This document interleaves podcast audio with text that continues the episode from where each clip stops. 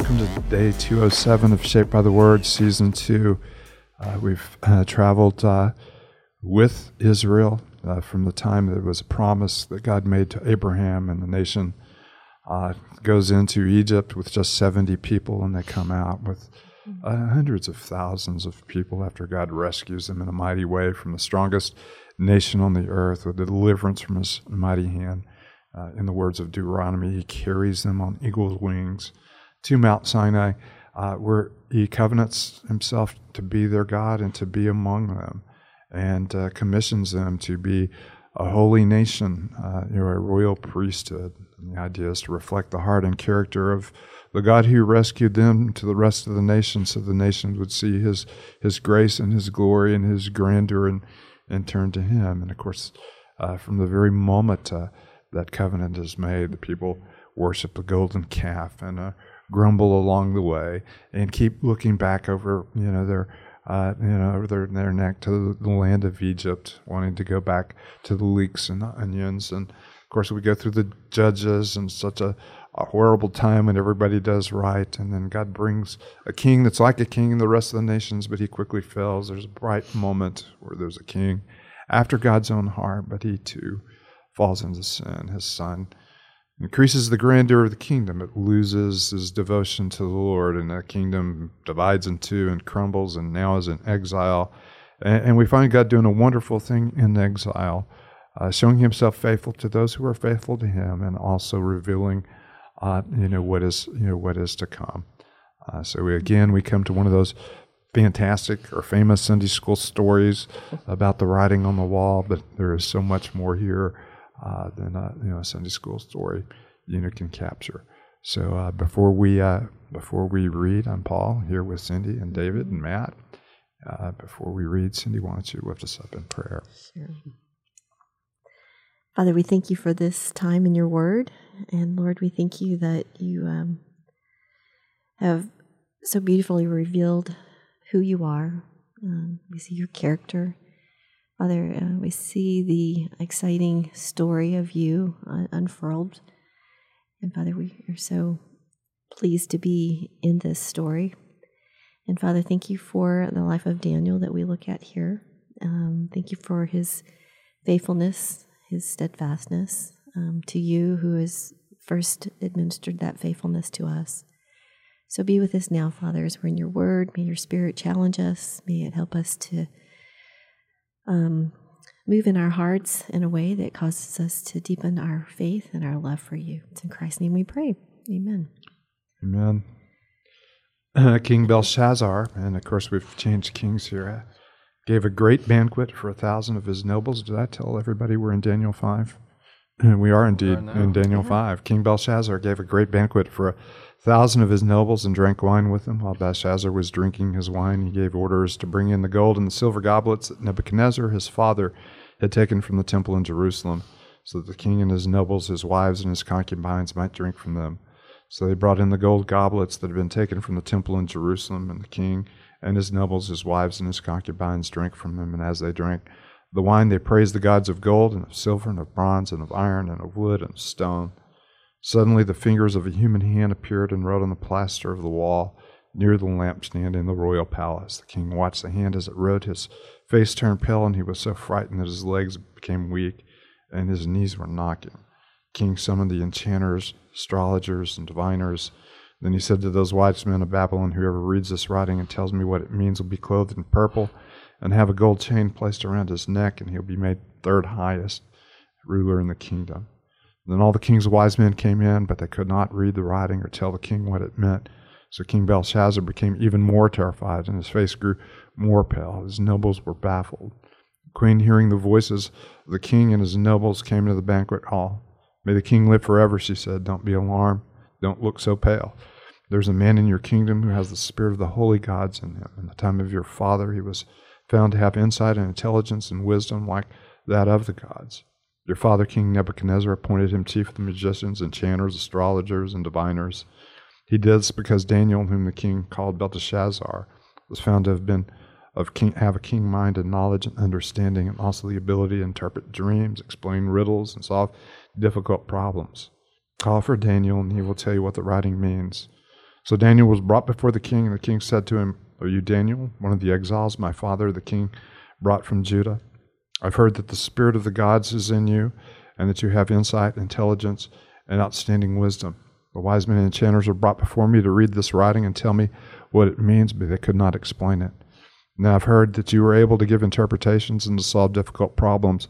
If you can read this writing and tell me what it means, you'll be clothed in purple and have a gold chain placed around your neck, and you'll be made third highest ruler in the kingdom. Then Daniel answered the king, You may keep your gifts for yourselves and give your rewards to someone else. Nevertheless, I will read the writing for the king and tell him what it means. Your majesty, the Most High God, gave your father Nebuchadnezzar sovereignty and greatness and glory and splendor. Because of the high position he gave him, all the nations and peoples of every language dreaded and feared him. Those the king wanted to put to death, he put to death. Those he wanted to spare, he spared. Those he wanted to promote, he promoted. And those he wanted to humble, he humbled. But when his heart became arrogant and hardened with pride, he was deposed from his throne and stripped of his glory. He was driven away from the people and given the mind of an animal. He lived with the wild donkeys and ate grass like the ox. His body was drenched with the dew of heaven until he acknowledged that the Most High God is sovereign over all the kingdoms of the earth and sets over them anyone he wishes.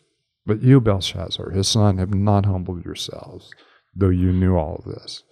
Instead, you have set yourself up against the Lord of heaven. You had the goblets from his temple brought to you, and you and your nobles, your wives, and your concubines drank wine from them. You praised the gods of silver and of gold and of bronze and of wood and stone, which cannot see or hear or understand, but you did not honor the God who holds in his hand your life and all your ways. Therefore, he sent the hand that wrote the inscription. This is the inscription that was written Mene, Mene, Tekel, Parsin. Here's what these words mean Mene, God has numbered the days of your reign and brought it to the end. Tekel, you have been weighed on the scales and found wanting. Peres, your kingdom is divided and given to the Medes and Persians. Then at Belshazzar's command, Daniel was clothed in purple, a gold chain was placed around his neck, and he was proclaimed the third highest ruler in the kingdom. That very night, Belshazzar, king of the Babylons, was slain, and Darius the Mede took over the kingdom at the age of 62. Uh, so Daniel was third highest ruler in the kingdom for all of Three four, hours? four and a half hours. uh, He didn't want it anyways. uh, but but but gold chains last forever. Yeah. It's just kind of crazy how Balthazar didn't know who Daniel was. I mean, Mm-hmm. you know, he done all these things for his father, and and yet he's calling all these guys like, "Hey, can you interpret this? Can you interpret this?" And then finally, you know, she shows up and is like, "Hey, um, well, there's this other guy." You know, it's still like within Daniel's Yeah, lifespan, the, and the, the queen is far more aware. yeah, has Uh, no and, and, and you get the idea of Belshazzar. And, and it's kind of interesting. This is his son. This is you know, uh, probably his firstborn son, maybe not. You know, we know nothing of it, but it's it's kind of interesting that his name and, and Daniel's name are close to the same, Belteshazzar and Yeah, Belshazzar. I noticed that. That uh, you know, and have you know same you know same you know same general m- meaning. So he is uh, named Daniel, uh, almost you know with the same fondness and affection that he is named you know his firstborn son. And his firstborn son is nothing compared to Daniel. He's kind of a party guy. Uh, You know, and, and this is our only, well, this is not our only mention of him. We'll, we'll have a flashback a little bit later to a time, uh, you know, when he, you know, when he was reigning, which I don't think we're going to cover in our readings of Shaped by the Word. I could be wrong. I would just wait till next week and see where it takes Spoiler. us. can't help but think uh, in verse 22 when he says have you not humbled yourself? Um, have you not humbled yourself though you knew all of this? It, in some ways this wasn't also written exactly for us if we've been reading along with daniel. You know we, we've seen all this. We've seen nebuchadnezzar and his pride his his inability or you know non-desire of humbling himself. And yet the question that he poses to Belshazzar and really to us is though now you know all of this have you Right. still not humbled yourself? You know and and that is i think the danger of pride is Yeah. man i do know all this and more because we have the full canon. Yeah, yet there- how there's- often do i not humble myself? Yeah, and, and, and of course we have a deeper experience of God's grace than Belshazzar had ever had, or uh, you know, more powerful representation through the cross than any of the you know miracles you know that are done in in, in the situation. And, and and certainly we, we get frustrated with Israel because they, they seem so fickle. We get frustrated, you know, with uh, Nebuchadnezzar because he's one minute praising God and another minute praising himself. Uh, but all these are a reflection of uh, of our hearts that are wayward, you know, as well. And uh, you know that is a you know great question. You know, why have you not humbled yourselves? After you know, a couple of weeks ago, talking about the woman who was a sinner who, who, who wept and poured her tears on Jesus' feet. You know, the, the uh, grace of God calls for a deeply extravagant response, and sometimes we just yawn. Mm-hmm. And uh, sometimes we stand in judgment over others we think are not very faithful when, mm-hmm. uh, you know, there's a reflection of ourselves. Yeah, I just kept thinking of the passage where you know, God declares that He will not be mocked, and yet this just feels so mocking, you know, to yeah. take these goblets and just use them kind of mm. as his party, yeah. you know. Yeah. So on, on, the other hand, they must have been really cool goblets. yeah. I'm sure they were. The cool cups out. All my life, I've wanted to drink these goblets, and now that now that I'm a king, yeah, and, uh, a king for a day, uh, let's uh, let's do this and and, and, and really you know, really have some have mm-hmm. some fun. But you know, and of course, you know, there's there's the ring of idolatry. Right. You know, you're using these goblets to praise gods of stone and of silver and of gold and of mm-hmm. and of mm-hmm. wood, and yeah, they and they can't see, they can't understand, and yet you you've ignored a God who sees all, understands all, knows all. Mm-hmm. You know, and has shown Himself you know to be you know very powerful. You're you're trading these very you know cheap replicas or you know mm-hmm. cheap counterfeits mm-hmm. of what God has to offer you, uh, rather than turning to Him. Mm-hmm. Exactly. And even the subtle reminder, you know, I guess coming from from James in the New Testament, that you know, what's your life? It, it's a mist. You know, it appears and then then it's gone. You know, yeah. and we see his life just that night. It's gone. That's certainly a mist. And, and, yeah. yeah.